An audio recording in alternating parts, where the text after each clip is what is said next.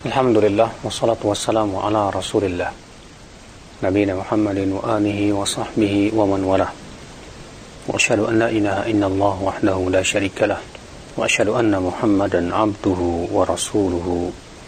Amma ba'd. Kita melanjutkan kajian kita Rawdatul Uqala.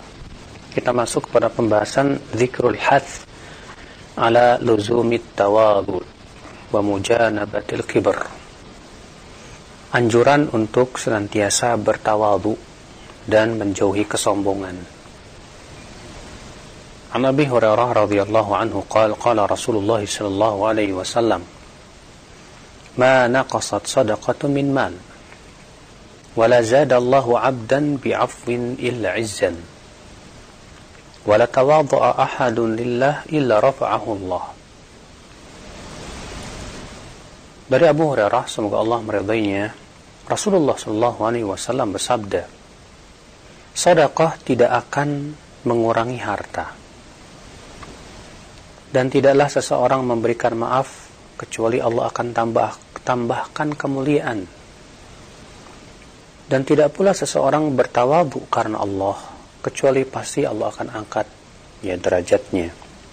Diriwayatkan Imam Muslim juga di dalam sahihnya di hadis nomor 2588. Hadis ini saudaraku memberikan kepada kita pelajaran-pelajaran penting. Yang pertama bahwa sodakoh tidak akan pernah mengurangi harta. Orang yang senantiasa bersodakoh justru itu akan memberkahi hartanya. Oleh karena itulah tidak ada orang yang bangkrut karena ia banyak sodakoh, tidak ada. Abu Bakar pernah mensedekahkan seluruh hartanya. Tapi apakah Abu Bakar bangkrut? Tidak. Justru semakin berkah dan semakin berkah. Pelajaran yang kedua, bahwa orang yang pemaaf, ya, ketika ia memaafkan orang yang menzoliminya, atau memaafkan kesalahan orang kepadanya, itu Allah akan tambahkan kemuliaannya. Jadi jangan kita menyangka kalau kita memaafkan itu artinya merendahkan diri kita, tidak. Ya, salah besar kalau ada orang yang tidak mau memaafkan karena takut ya dirinya terhina, tidak. Justru orang yang memaafkan itu akan Allah tambahkan kemuliaan di atas kemuliaan.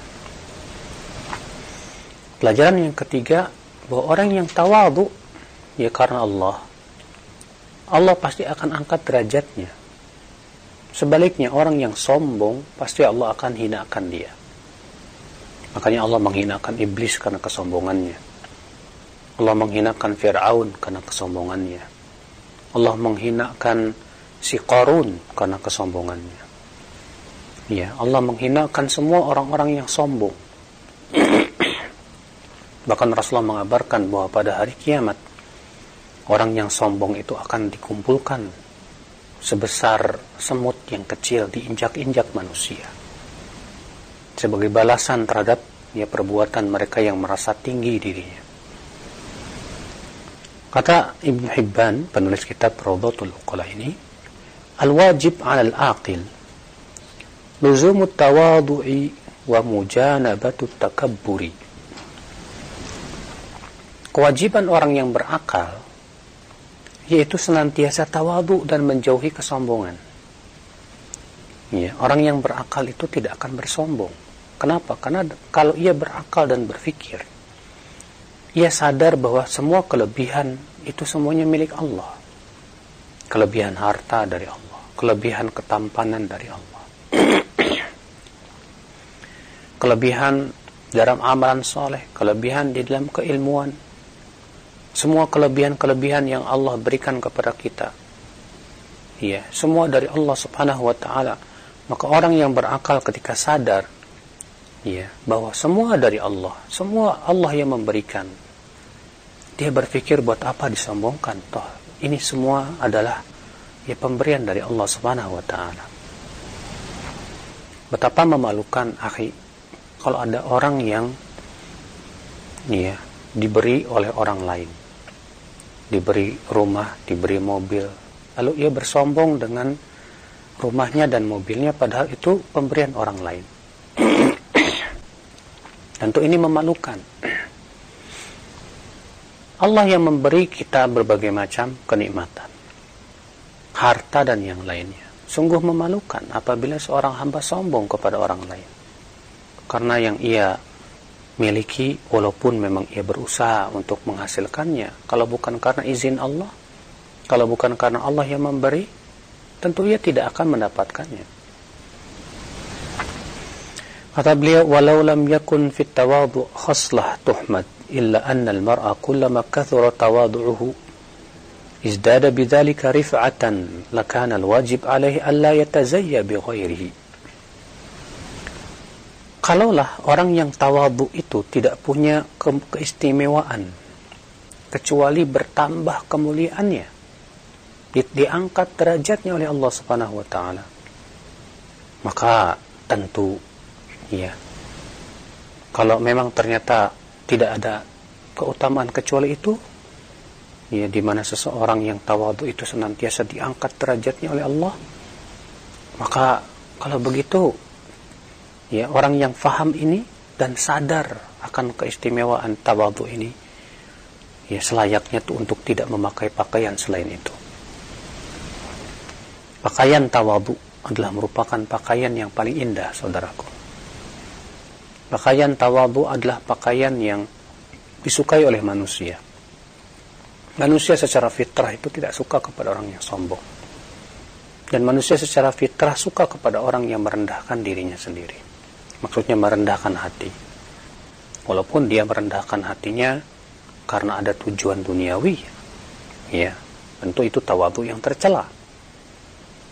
Ya, sebagian orang ada yang sengaja merendahkan diri hati-hatinya, merendahkan dirinya di hadapan manusia karena untuk sengaja ingin mendapatkan simpatik mereka. Tentu tawadhu seperti ini ya sama sekali tidak berpahala di sisi Allah Subhanahu wa taala. Kata beliau, "Wa tawadhu tawadu'an." Tawadhu itu ada dua macam. tawadhu ada dua macam. Apa itu? Yaitu yang pertama at-tawadhu al-mahmud tawadu yang terpuji. Apa itu tawadu yang terpuji? Tarkut tatawul ala ibadillah wal izra bihim. Itu tidak merasa dirinya tinggi di hadapan ya makhluk-makhluknya. Di, di hadapan hamba-hamba Allah subhanahu wa ta'ala. Ya, dan tidak menganggap remeh mereka sama sekali. Makanya Rasulullah Shallallahu Alaihi Wasallam ketika mendefinisikan tawadu kata uh, apa mendefinisikan sombong kata Rasulullah al-kibru batarul haqqi wa ghamtun nas sombong itu artinya menolak kebenaran dan menganggap remeh manusia berarti orang yang tawadu itu apa itu yang senantiasa menerima kebenaran yang berasal dari Allah dan Rasulnya siapa pun yang membawanya walaupun itu bawahannya, walaupun itu orang fakir miskin, ya walaupun lebih muda darinya, selama itu kebenaran dia akan terima. Ya. Kemudian tawaduk juga artinya dia tidak pernah menganggap remeh orang lain. Dia selalu memandang dirinya lebih apa namanya lebih buruk dari orang tersebut. Kata beliau, Tawaduk yang terpuji itu yaitu tidak merasa lebih baik dari orang lain. Ya, sehingga kita menganggap remeh dia tidak. Ya, merasa lebih baik itu ada dua keadaan. Ada merasa lebih baik yang tercela. Itu apabila disertai dengan penganggapan remeh orang lain. Iya. Merasa lebih baik kalau disertai dengan penganggapan remeh kepada orang lain maka itu tidak dibenarkan ada yang diperbolehkan merasa lebih baik dalam artian ya keadaan kita lebih baik dari sisi makanan minuman alhamdulillah. Kita lebih baik dari dia. Maksudnya dari sisi yang telah Allah berikan kenikmatan. Ya alhamdulillah saya bisa sholat tahajud saya bisa beri, diberikan keimanan. Dia nggak buru-buru sholat dia nggak mau beriman kepada Allah. Keadaan saya lebih baik dari dia. Makanya seperti ini tidak mengapa. Ya yang yang yang tercela itu kalau merasa lebih baik tapi disertai dengan menganggap remeh orang lain. Dan disertai dengan bangga diri sombong. Ya. Maka kalau disertai dengan bangga diri ujub maka ini jelas e, merasa lebih baik yang tercela. Iblis merasa lebih baik dirinya dari Adam. Dan ia menganggap remeh Nabi Adam Iblislah yang pertama kali mengatakan ana khairum min. Aku lebih baik darinya. Maka kalau ada orang yang berkata dan merasa saya lebih baik dari dia. Ya, saya udah lama ngaji, dia baru ngaji. Dia merasa derajatnya lebih tinggi di sisi Allah Subhanahu wa taala. Sungguh ucapan ini tidak layak diucapkan oleh seorang yang berilmu. Sebab masalah apakah ia lebih baik di sisi Allah atau tidak? Itu kita tidak tahu. Mungkin kita lebih lebih lama ngajinya. Tapi kurang mengamalkan ilmu kurang rasa takut kepada Allah. Tapi dia baru ngaji tapi dia bertaubat dengan sungguh-sungguh. Dia takut kepada Allah dia begitu ikhlas. Dia tawadu. Mungkin dia jauh lebih baik dari kita di sisi Allah Subhanahu wa taala. Oleh karena itulah saudara-saudaraku sekalian Al-Imam Al-Hasan Al-Basri ketika ditanya tentang apa itu tawadu. Kata Al-Hasan Al-Basri, tawadu itu ketika kamu melihat saudaramu sesama muslim, kamu merasa dia lebih baik dari kamu. Ya. Ya. Ada seorang ulama salaf juga berkata yang bernama Bakar bin Abdullah. Kata beliau, apabila Aku melihat orang yang lebih muda dariku. Aku merasa aku lebih banyak dosa dari dia. Karena aku lebih tua dari dia, tentu lebih banyak dosanya dari dia. Ketika aku melihat yang lebih tua dariku, aku merasa dia lebih banyak kebaikannya dariku. Karena dia lebih tua, tentu lebih baik, lebih banyak kebaikannya dariku. Subhanallah, perasaan seperti ini harus muncul, akhi. Jangan sampai ada perasaan ketika melihat orang lain saya lebih baik dari dia. Ya saya sudah hafal Quran saya sudah. Lalu kemudian kita ujub kita merasa diri kita lebih baik di sisi Allah Subhanahu wa taala dari dia. Tentu ini tidak layak ya.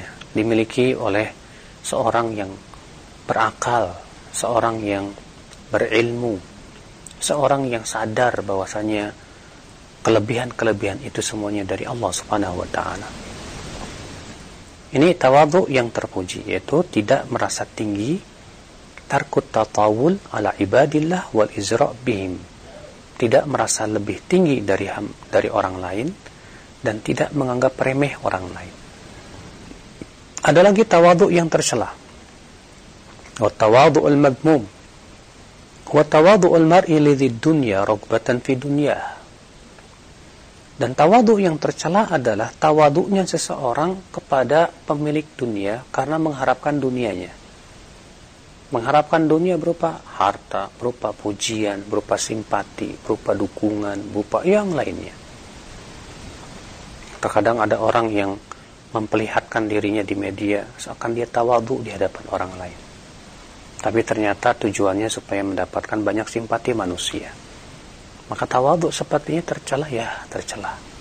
Dia tidak mendapatkan pahala sama sekali. Itu hakikatnya ria.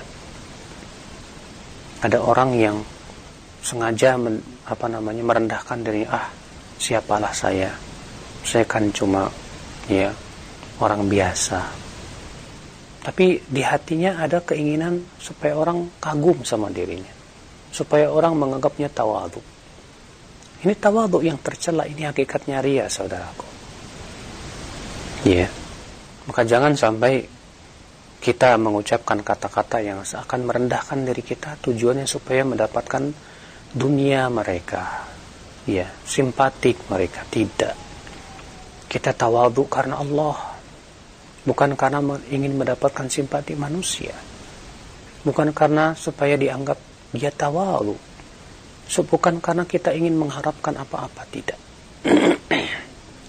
tawadu kita karena Allah. Maka kalau kita sudah bertawadu lalu ada orang menuduh kita sombong, tidak perlu kita gubris dan tidak perlu kita mengharapkan pengakuan dari dia bahwa kita sudah tawadu. Sebagian orang ketika dia sudah tawadu dituduh sombong, marahlah dia. Iya, tidak perlu marah. Kelak orang yang menuduh itu akan ditanya oleh Allah Subhanahu wa taala pada hari kiamat. Man kata Rasulullah man qala fi akhihi ma laysa fi adkhalahu Allah radghatal khabal hatta yakhruja mimma qal. Siapa yang menuduh saudaranya padahal tuduhan itu tidak ada pada saudaranya tersebut Allah akan masukkan ia ke dalam nanah dan darah api penduduk api neraka sampai ia membawakan bukti terhadap tuduhannya. Iya, kalau kita sudah ikhlas, lalu ada orang yang menuduh kita ria dan tidak ikhlas, nggak usah marah. Dan tidak perlu kita mengharapkan pengakuan dari orang lain bahwa kita sudah ikhlas. Cukuplah Allah yang tahu. Selesai. Saudara-saudaraku sekalian, ikhwata Islam, azan ya Allah wa. Kita lanjutkan kata Ibn Hibban, "Fal-aqilu yalzam muqarafa mufaraqat at-tawadu al-madhmum 'ala al-ahwali kulliha." Wa la yufariq at-tawadu al-mahmud 'ala al-jihati kulliha. Orang yang berakal hendaknya meninggalkan tawadu yang tercela dalam setiap keadaan. Ya. Dan berusaha untuk memiliki tawadu yang terpuji tersebut dalam setiap keadaan juga.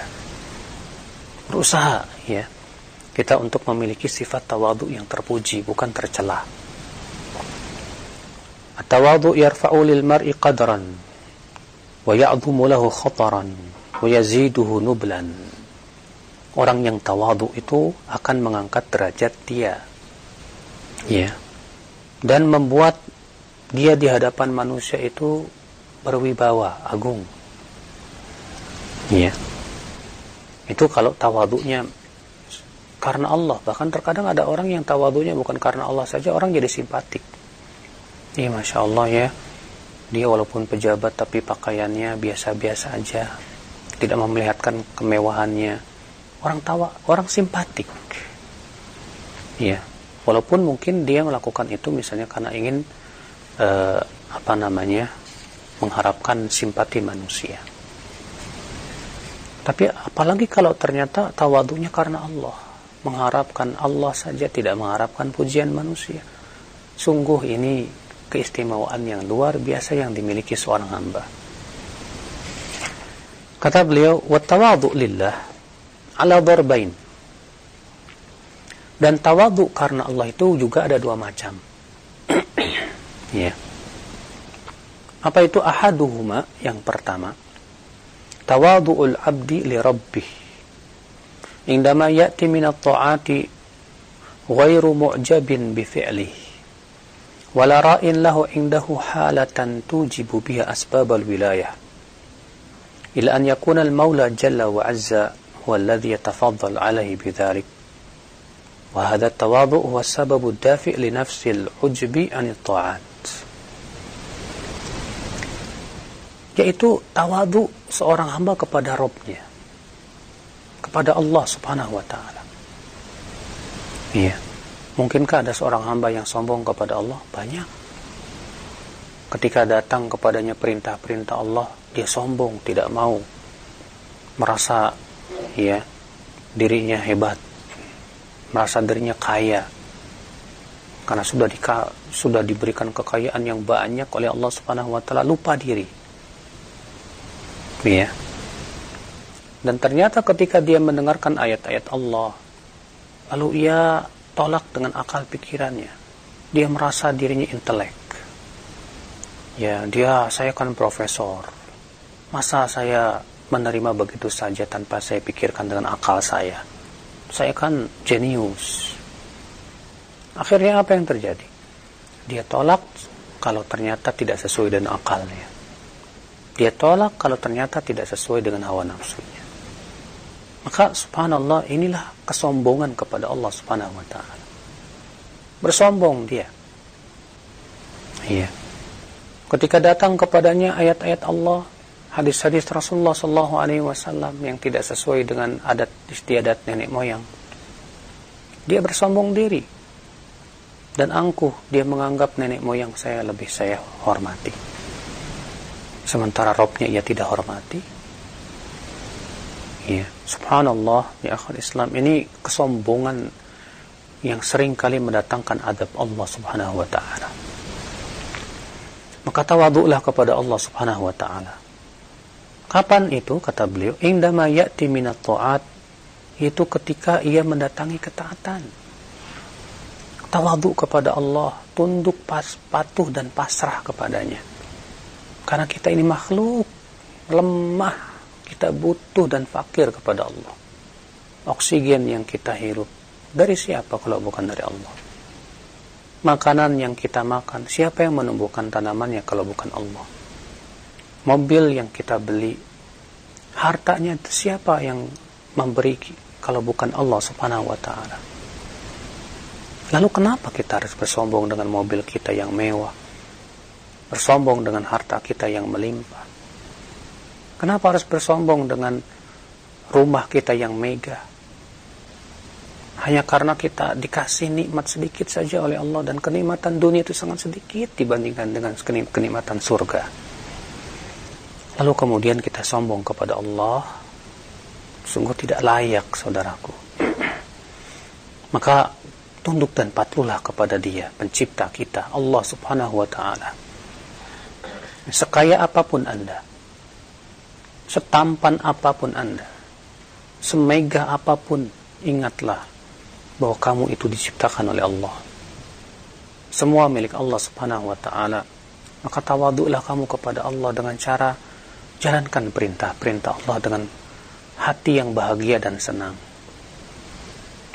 Jauhi larangan-larangan Allah Subhanahu wa taala. Iya. Dan berusaha lawan hawa nafsumu. Ingat, kesenangan dunia hakikatnya adalah malah memperbanyak hisap kita dan memperberat hisap kita pada hari kiamat.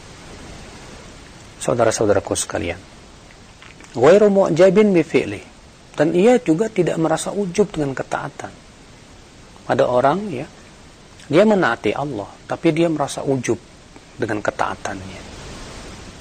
Dia merasa bahwa ketaatan itu adalah hasil jerih payah dia sendiri. Maka ketahuilah saudaraku, Syekh Muhammad bin Salih Uthaymin mengatakan ujub itu bisa membatalkan amal. Mengerikan sekali. Bahkan Syekhul Islam menganggap bahwa ujub itu salah satu jenis dari syirik. Kenapa? karena ia menyandarkan kepada dirinya. Seakan-akan ketaatan-ketaatan yang ia telah lakukan itu adalah hasil dari payah dirinya. Sehingga ia merasa bangga dengannya ia lupa bahwa yang memberikan ke kekuatan untuk menaati Allah, Allah Rabbul Izzati wal Jalal. Kalau bukan karena Allah yang memberikan kekuatan kita, dia dia tidak bisa menaati Allah Subhanahu wa taala. Wala ra'in lahu indahu halatan tujibu biha asbabal wilayah. Ya tidak pula ia ria. ya. Suatu keadaan yang mengharuskan sebab-sebab adanya wilayah. Illa an yakuna al-maula jalla wa azza huwa alladhi yatafaddal alaihi bidzalik. Kecuali ya, ia sadar bahwasanya Allah saja yang memberikan itu semuanya. Adapun kalau ternyata dia tidak merasa bahwa Allah yang memberikan atau lupa sehingga ia merasa ujub seakan-akan semua itu adalah dari kehebatan dirinya maka sungguh itu adalah merupakan ya sesuatu yang tercela. Nah, tawadu yang terpuji yang seperti ini yaitu tawad tawadu kepada Allah dengan pasrah tunduk dengan menaati Allah dan tidak ujub dengan ketaatan. Nah, tawadu yang seperti ini kata beliau yang akan bisa menolak rasa ujub dari hati. Wa tawadu'ul akhar Macam yang kedua dari tawadu yang terpuji karena Allah Subhanahu wa taala huwa izdira'ul mar'i li nafsihi wa istihqaruhu iyyaha 'inda dhikrihi ma qarafa min al-atham hatta la yara ahadan minal alam illa wa yara nafsahu dunahu fi ta'at wa fawqahu fil jinayat. Tawadu yang kedua yang terpuji ya yang karena Allah yaitu seseorang menganggap hina dirinya remeh dirinya ketika ia ingat dosa-dosanya dan inilah saudaraku ya faidah mengingat dosa-dosa jangan sampai kita ini jadi orang yang selalu mengingat kelebihan kita aja saya ini sudah begini, saya ini sudah begini, ilmu saya sudah begini, saya sudah begini, saya begini. Kalau kita menghitung-hitung kelebihan kita terus sering kali menimbulkan ujub dan sombong, saudaraku. Seharusnya kebaikan-kebaikan yang kita lakukan sudah lupakan. Semoga itu semua diterima oleh Allah Subhanahu wa taala. Tidak perlu kita mengharapkan pengakuan manusia. Justru kita sibuk dan memikirkan dosa-dosa dari kita sendiri. Kita banyak dosa. Ketika kita mengingat dosa-dosa kita, kesalahan-kesalahan kita, maka di situlah kita akan menganggap remeh diri kita ini. Rendah kita ini. Ya. Sehingga akhirnya apa yang terjadi? Ketika ia melihat orang lain, ia merasa dia lebih buruk, tidak lebih baik dari mereka Ketika ia melihat orang lain berbuat dosa, ia merasa mungkin dosa saya lebih banyak dari dia. Ketika melihat ada orang yang berbuat ketaatan, dia merasa ketaatan saya sedikit. Ya. Dia merasa saya tidak tahu ketaatan mana yang diterima oleh Allah Subhanahu wa taala. Sehingga akhirnya ia tidak pernah merasa bahwa dirinya itu lebih hebat darinya. Subhanallah, saudaraku sekalian. Ini adalah tawadu yang terpuji sekali yaitu seseorang tawadu karena ia mengingat dosa-dosa dan kekurangan-kekurangan dirinya. Ya. Oleh karena itulah Rasulullah Shallallahu Alaihi Wasallam ya, bersabda kepada Abdullah bin Amr bin Al-As, "Kaifa bika ya Abdullah idza kunta fi huthalatin minan nas?" Marajat uhuduhum wa kanu hakadha. Wahai Abdullah, bagaimana sikap kamu ketika kamu berada di tengah-tengah manusia yang telah rusak?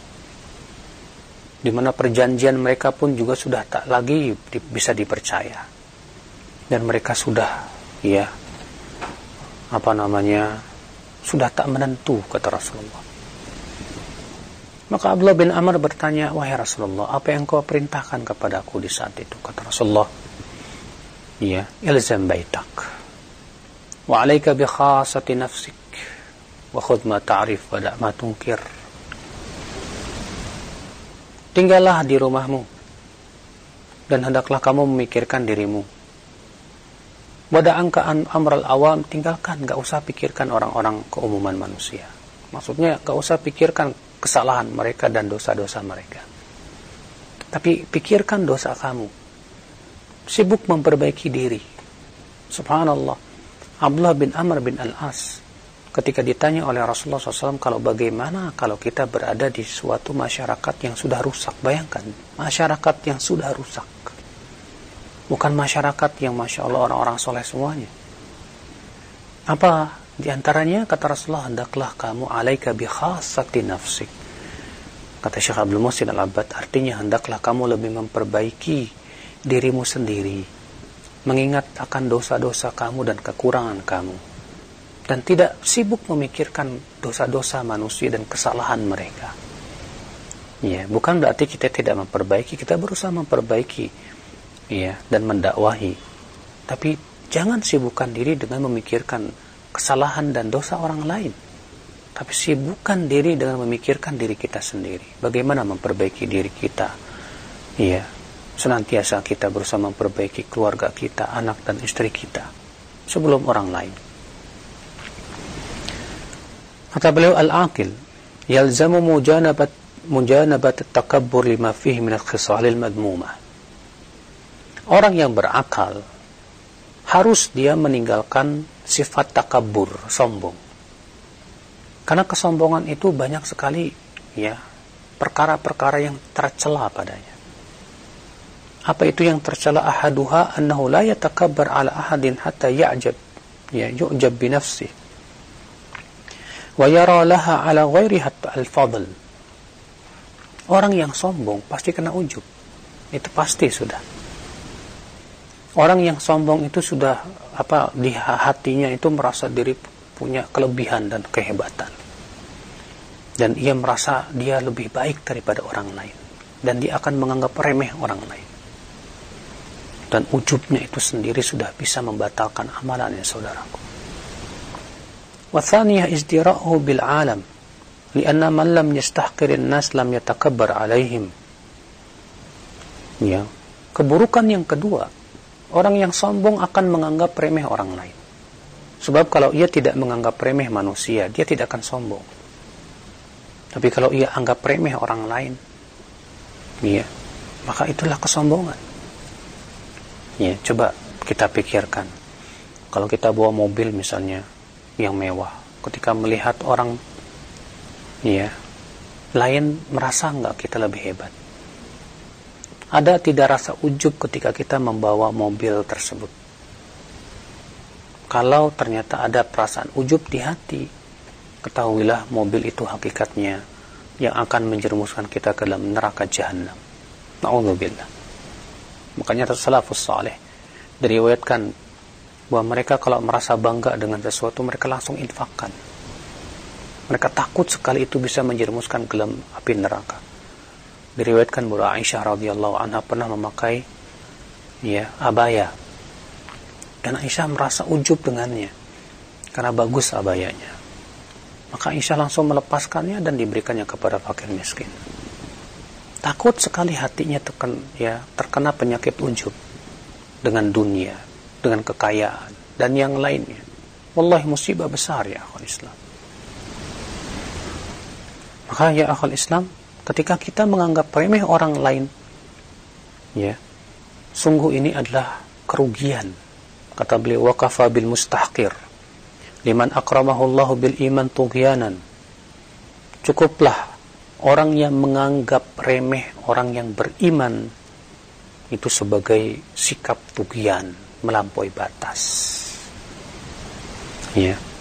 Makanya orang yang menganggap remeh orang lain apalagi itu yang dianggap remeh orang yang bertakwa dan beriman, saudaraku.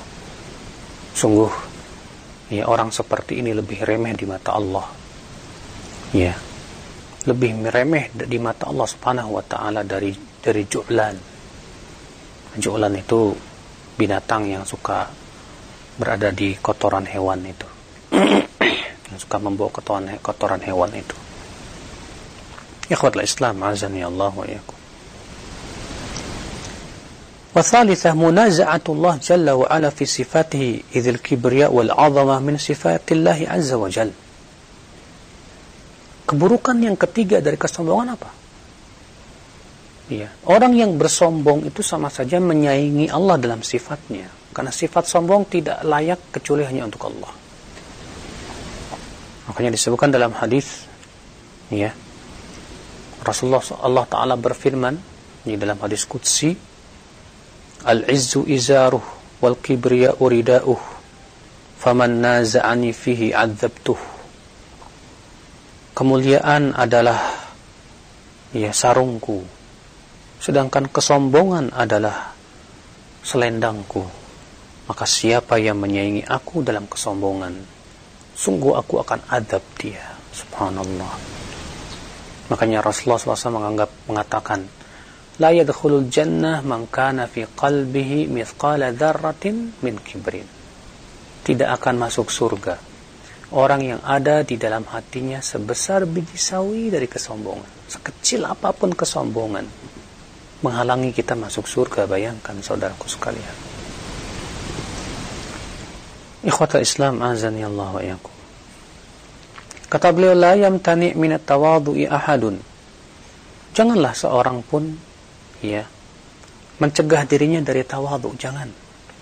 Wa tawadu'u yaksibus salamah wa yurithul ulfah wa yarfa'ul hiqd wa yudhibus sad karena tawadu itu mendatangkan keselamatan mewariskan al-ulfah ya al-ulfah itu artinya kita semakin dekat dengan orang lain ya beda dengan orang yang sombong yang selalu merasa bangga diri jauh dari orang lain. Orang pun juga tidak suka kepada dia. Wasamratu tawadu al-mahabbah. Buah dari tawadu itu rasa cinta. Kama anna thamratal qanaah ar-rahah sebagaimana buah rasa qanaah merasa cukup dengan yang ada itu adalah hati kita istirahat.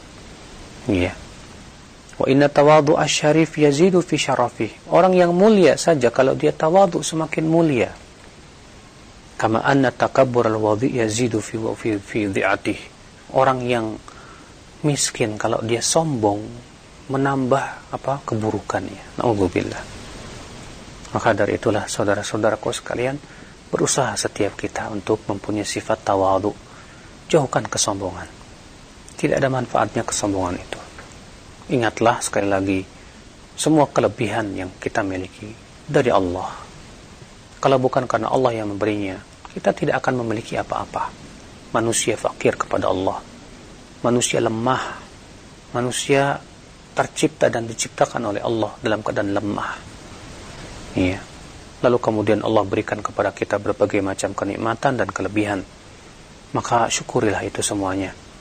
Jadikan itu semua sebagai wasilah untuk senantiasa, menaati Allah Subhanahu wa taala. Jangan bersombong kepada manusia. Tawadhu'lah kepada Allah dengan menaatinya. Wallahu a'lam. Nah. Nah demikian ikhlas Islam azakullah pendengar dan di di mana pun anda berada materi yang sangat bermanfaat sekali untuk kita semua dan tentunya kita berusaha ya untuk bisa mengamalkan apa yang telah kita dapatkan dari ilmu yang telah disampaikan oleh Ustaz di kesempatan pagi hari ini dari pembahasan kita Raudatul Uqalah. Baik untuk selanjutnya kita buka sesi interaktif sesi soal jawab bagi anda para pemirsa atau pendengar di mana pun anda berada bagi Anda yang ingin bertanya, Anda bisa mengirimkan pertanyaan di layanan pesan singkat di 0819896543 atau Anda bisa menghubungi kami secara langsung ya di 0218236543. Baik, kesempatan pertama kami akan angkat terlebih dahulu saat pertanyaan di layanan pesan singkat. Ada penanya tidak sebutkan nama dan tempatnya. Assalamualaikum warahmatullahi wabarakatuh. Ya Ustaz, e, bagaimana dengan orang tua yang kadang suka membangga-banggakan anaknya yang berhasil, baik itu berhasil dari sisi dunia ataupun e, dia berhasil dari sisi agama, artinya dia pintar dalam hal agama.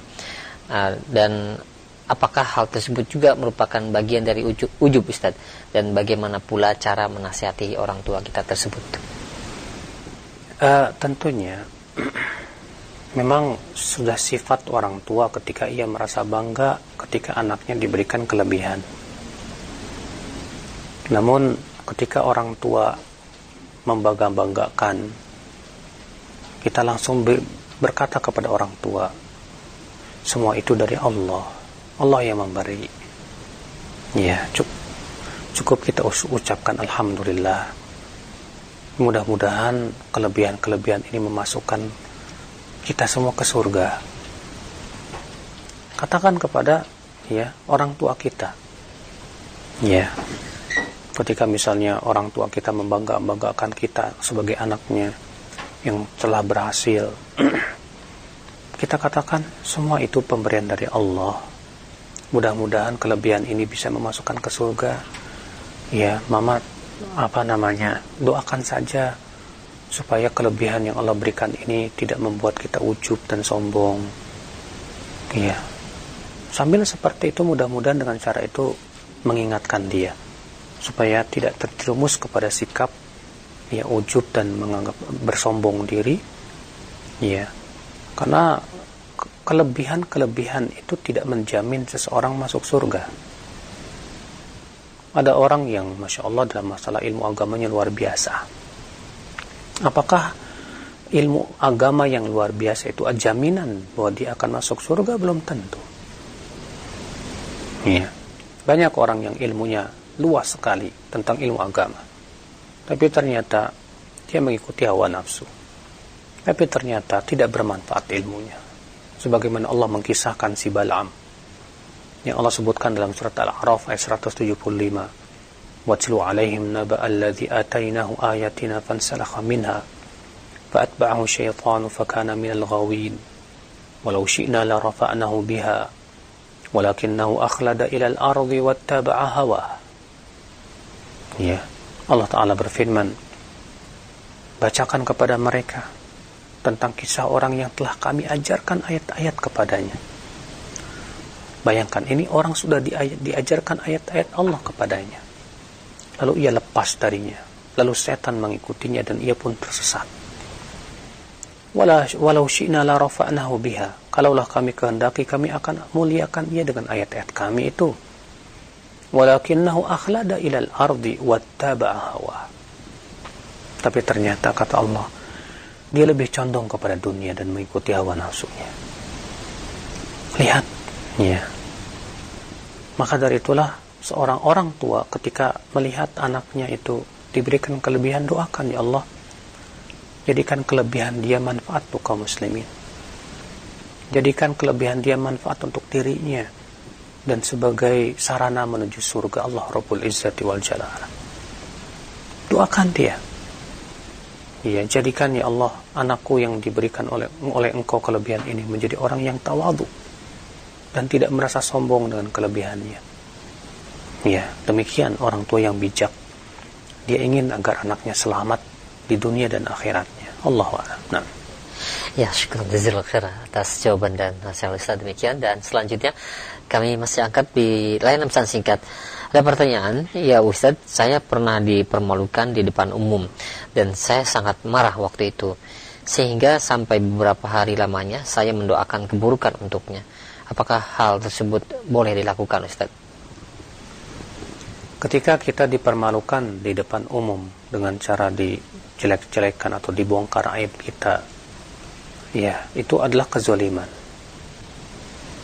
Ya, dia sudah menzolimi kita maka kalau kita doakan dia dengan keburukan, boleh tidak? Lebih baik kita doakan dengan kebaikan. Iya. Kenapa? Karena jangan sampai ada orang yang diadab gara-gara kita. Iya. Memang kita malu, malu sekali dan dia mempermalukan kita di depan orang. Sampai kita pun wibawa kita jatuh dan yang lainnya. Tapi ya ya kita berpikir bagaimana supaya orang yang mempermalukan kita itu dapat hidayah.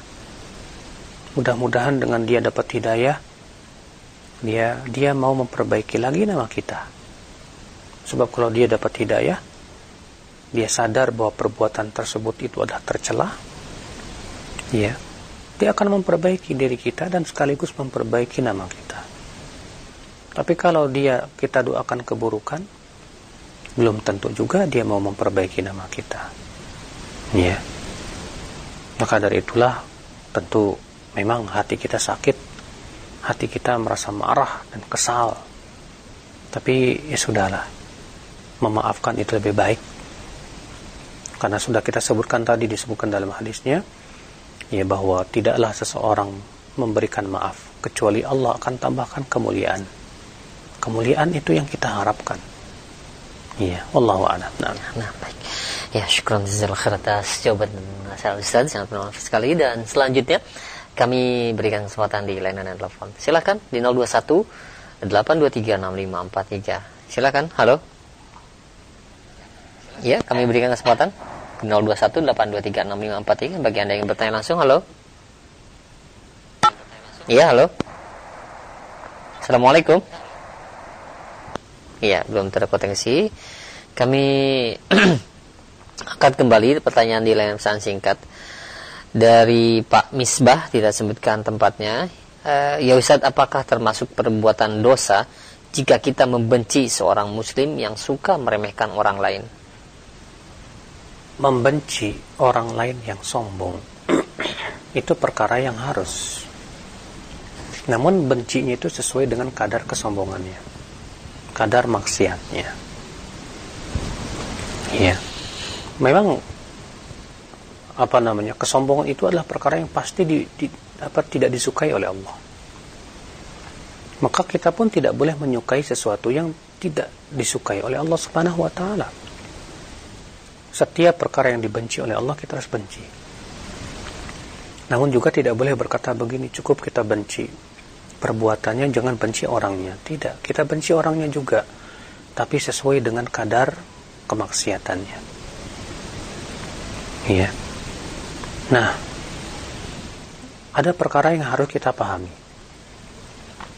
Bahwa kalau dia orang yang muslim dan beriman tapi dia bersombong diri jangan sampai benci kita kepada dia seperti bencinya kepada orang yang tidak beriman jangan samakan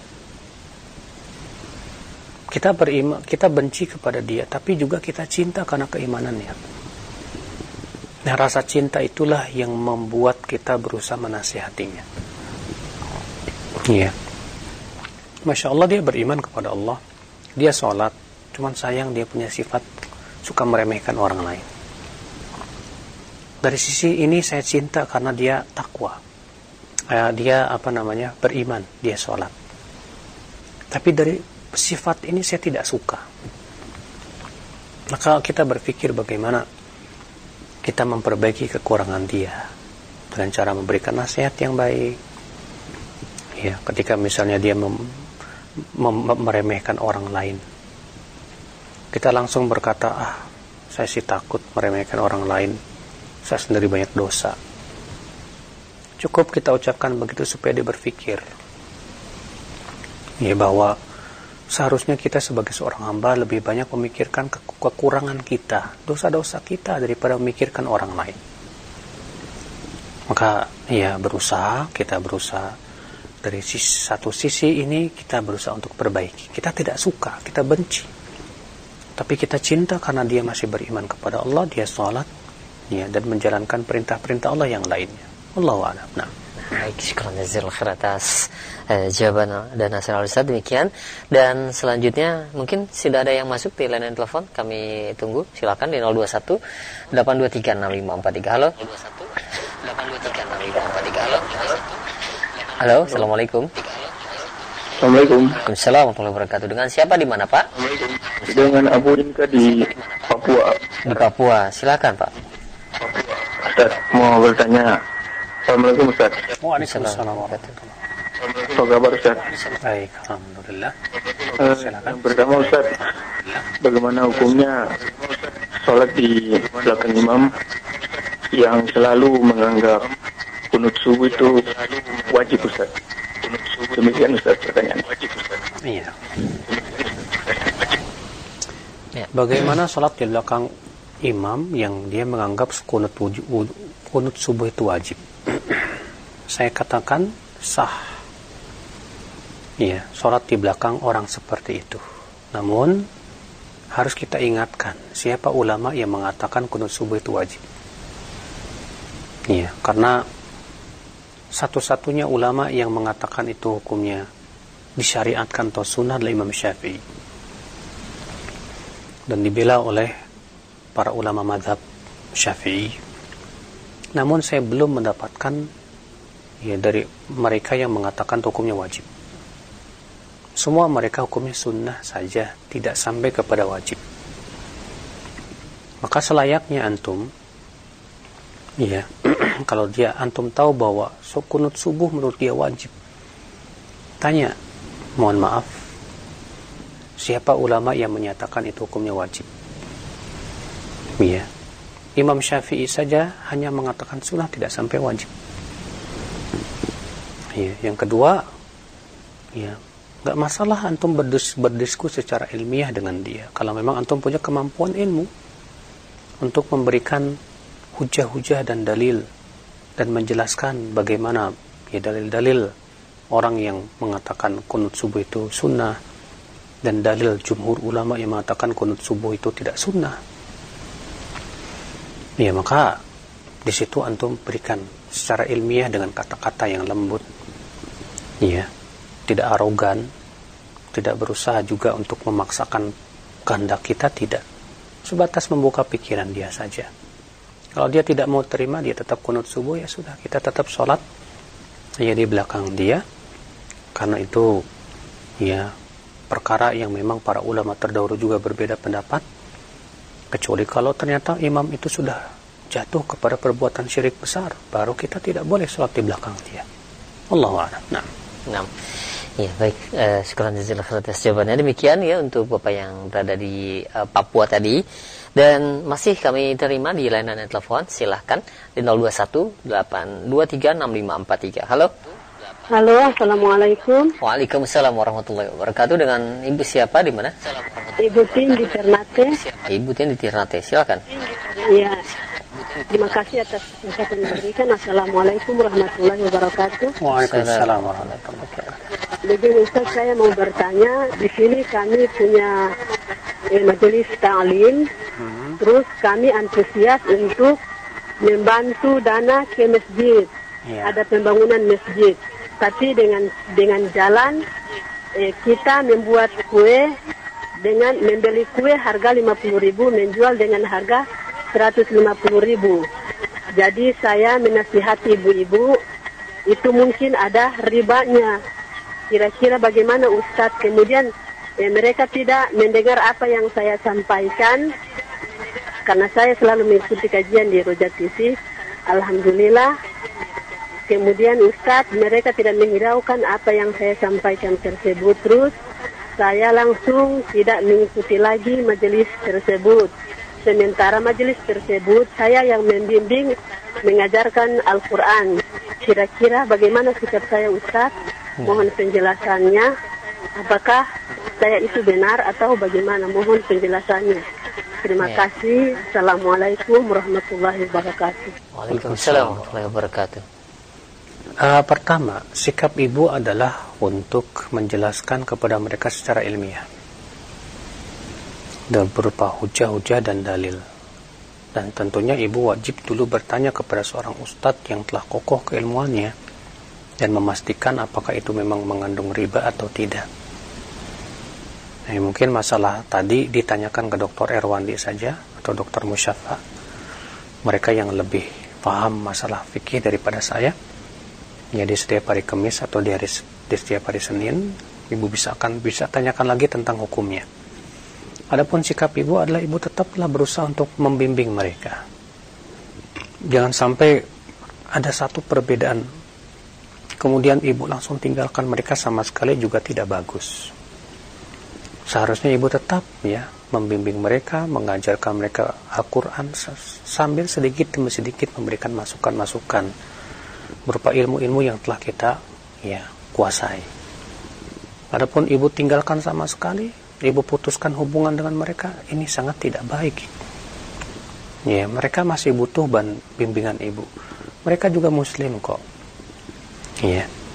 Maka kita berusaha hanya karena pendapat saya nggak mau nggak diterima sama dia, saya tinggalkan. Ini bukan sikap yang bijak tentunya, Bu. Iya, berusahalah. Walaupun pendapat kita tidak diterima, ya sudah. Ibu tetap membimbing, ibu tetap berusaha untuk memberikan manfaat kepada manusia. Ya, kalau memang ternyata Allah berikan kepada ibu kelebihan, bisa mengajarkan ilmu tajwid, ilmu Al-Quran, dan yang lainnya. Ya, mudah-mudahan keberadaan ibu di situ semakin setidaknya mengurangilah mudarat yang ada.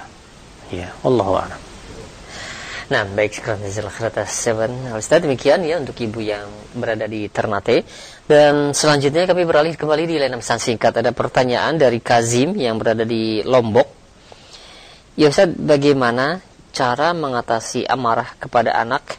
Kadang saya memukulnya karena sulit untuk disuruh ngaji atau sholat dan eh, anak saya itu umurnya baru tujuh tahun Ustaz. Ketika kita menyuruh anak kita yang baru tujuh tahun sholat dan dia dan dia susah. Lalu kita marah lalu kita pukul. Maka orang yang seorang laki-laki harusnya lebih dominan akal daripada perasaan. Seorang laki-laki berpikir iya setelah saya pukul kemudian saya marah manfaat nggak? Ada tidak manfaatnya kemudian secara psikologinya bagaimana? Yang kedua ada tidak alternatif lain selain marah dan memukul? Yang lebih bermanfaat? Iya sebab ketika misalnya bapak pukul bapak marahin alhamdulillah dia sholat. Tapi ada efek samping yang lain. Si anak malah membenci bapaknya nggak suka sama bapaknya. Yang kedua, si anak jadi punya sifat nantinya suka memukul juga. Maka ini dihindarkan. Coba kita cari jalan lain seperti kita dekati dia, kita kasih motivasi, kita ceritakan bagaimana indahnya sholat, bagaimana besarnya pahala sholat. Kita ceritakan kisah-kisah orang yang sholat, ya, bagaimana Allah muliakan mereka. Berikan motivasi. Seorang ayah harusnya ada hubungan dong, ya, dengan anak yang akrab. Salah kalau seorang ayah, ya, dekat, kurang dekat dengan anak. Bisanya cuman merintah, melarang, bisanya coba marahi. Bagaimana ya seorang anak akan bisa mematuhi ayah seperti ini? Bahkan anak seperti ini akan merasa jauh dari ayahnya. Maka cobalah seorang ayah itu berusaha untuk memahami psikologi anaknya. Iya. Cobalah dia, ayah, apalagi anaknya baru umur tujuh tahun. Digendongnya, dipeluknya. Iya. Diberikan motivasi sambil apa namanya dijadikan dia tertawa. Dia senang untuk melaksanakannya Insya Allah memang butuh kesabaran karena ya umur-umur seperti itu harus ekstra betul-betul. Apalagi kalau sebelumnya belum kita latih ya. Tapi kalau sebelumnya sudah kita mulai didik didik sholat sholat penting sholat. Kita selalu mengingatkan kepada anak nah sholat itu penting sekali.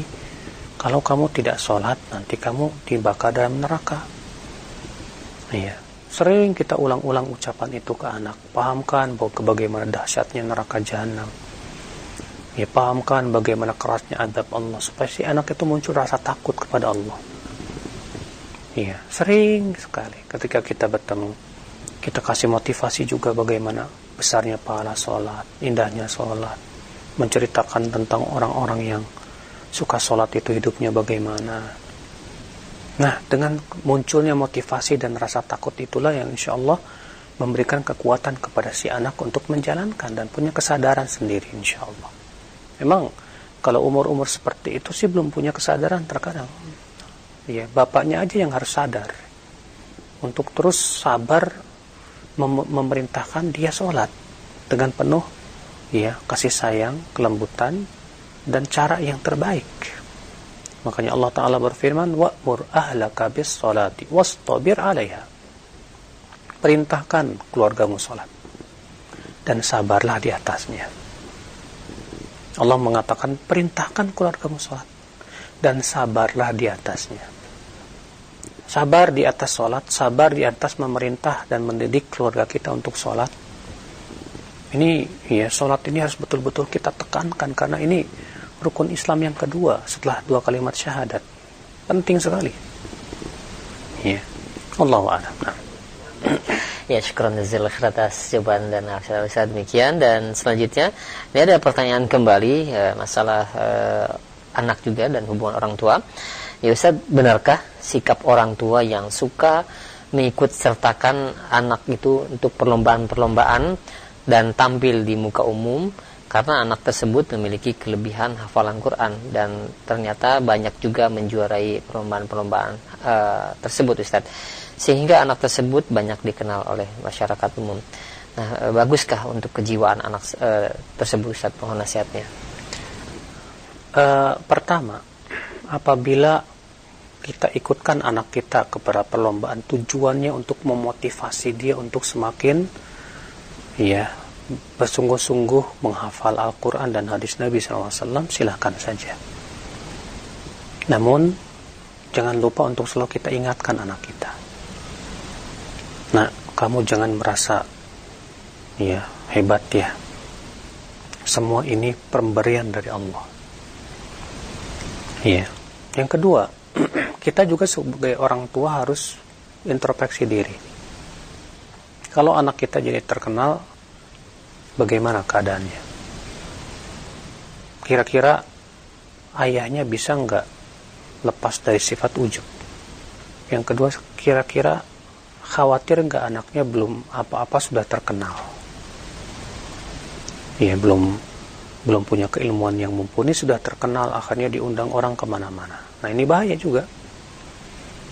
Ya maka dari itu ini seorang tua harus bisa mem, apa namanya melihat maslahat dan mafsadahnya.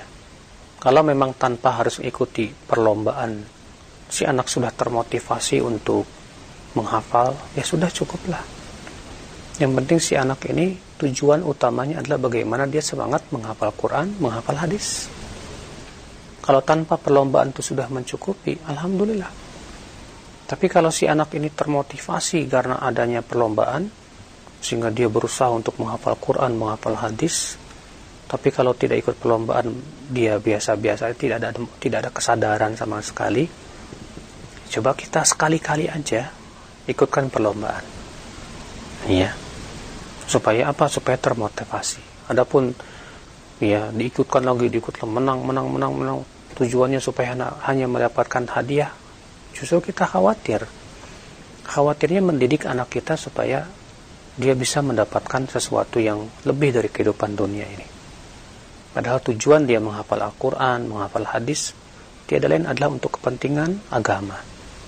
Untuk kepentingan ya dirinya sendiri untuk menyelamatkan dirinya dari api neraka dan memberikan manfaat kepada kaum muslimin. Ya. Wallahu a'lam. Hmm. Ya baik sekarang atas jawaban dan channel Ustaz demikian dan selanjutnya eh, kami berikan kesempatan kembali di layanan telepon silakan di 021 823 6543 halo silakan Iya. Halo, Assalamualaikum. Waalaikumsalam warahmatullahi wabarakatuh. Dengan siapa di mana? Waalaikumsalam siapa di mana? Ah, dengan Sabini di Banda Aceh. Insya Allah. Silakan. Ini gimana Uh, ini saya mau tanya uh, bagaimana kalau kita sholat di belakang iman yang tidak kita sukai. Ini ya itu saja Pak ya. Terima kasih ya. Baik. Ini ya itu saja Pak ya. Ya. Bagaimana sholat di belakang imam yang kita tidak sukai? Kita tidak sukai dari sisi apanya? Dari sisi akhlaknya? Atau dari sisi agamanya? Ya. Memang ada hadis larangan menjadikan imam yang tidak disukai oleh kaumnya. Itu kalau tidak disukai karena keburukan si imam tersebut. Adapun kalau kaumnya tidak menyukai karena ketakwaan dan kesolehannya yang salah kaumnya. Ya. Nah sekarang yang tidak suka itu cuma bapak atau banyak orang di masjid tersebut. Kalau ternyata semua yang ada di masjid itu nggak suka sama imamnya. Ya sudah ganti aja. Daripada si imam ini terkena ancaman Rasul SAW iya. Adapun kalau yang nggak suka cuma bapak yang lain kok suka. Ya sudah. Berarti kita tetap sholat di belakangnya nggak masalah. Walaupun kita tidak suka. Iya. Tapi kalau saya tidak suka. Jadi saya sholat kesal terus. Saya sholat jadi nggak usuk terus. Ya coba cari masjid yang lain untuk bisa sholat di sana. Ya kalau memang ternyata keadaannya seperti itu. Yang jelas kita juga harus introspeksi diri. Ketidaksukaan kita itu karena apa? Apa yang menyebabkan? Apakah itu ketidaksukaan yang sesuai dengan syariat atau tidak? Ini harus kita ya ukur dengan tolak ukur syariat tentunya Wallahu alam. Semoga kita termasuk orang-orang yang saling mencintai karena Allah Subhanahu wa taala. Dan semoga, semoga kita termasuk orang-orang yang senantiasa tawadhu dan menjauhkan kesombongan. Subhanakallah bihamdik. Asyhadu an la ilaha illa ant. Astaghfiruka wa atubu ilaik. Assalamualaikum warahmatullahi wabarakatuh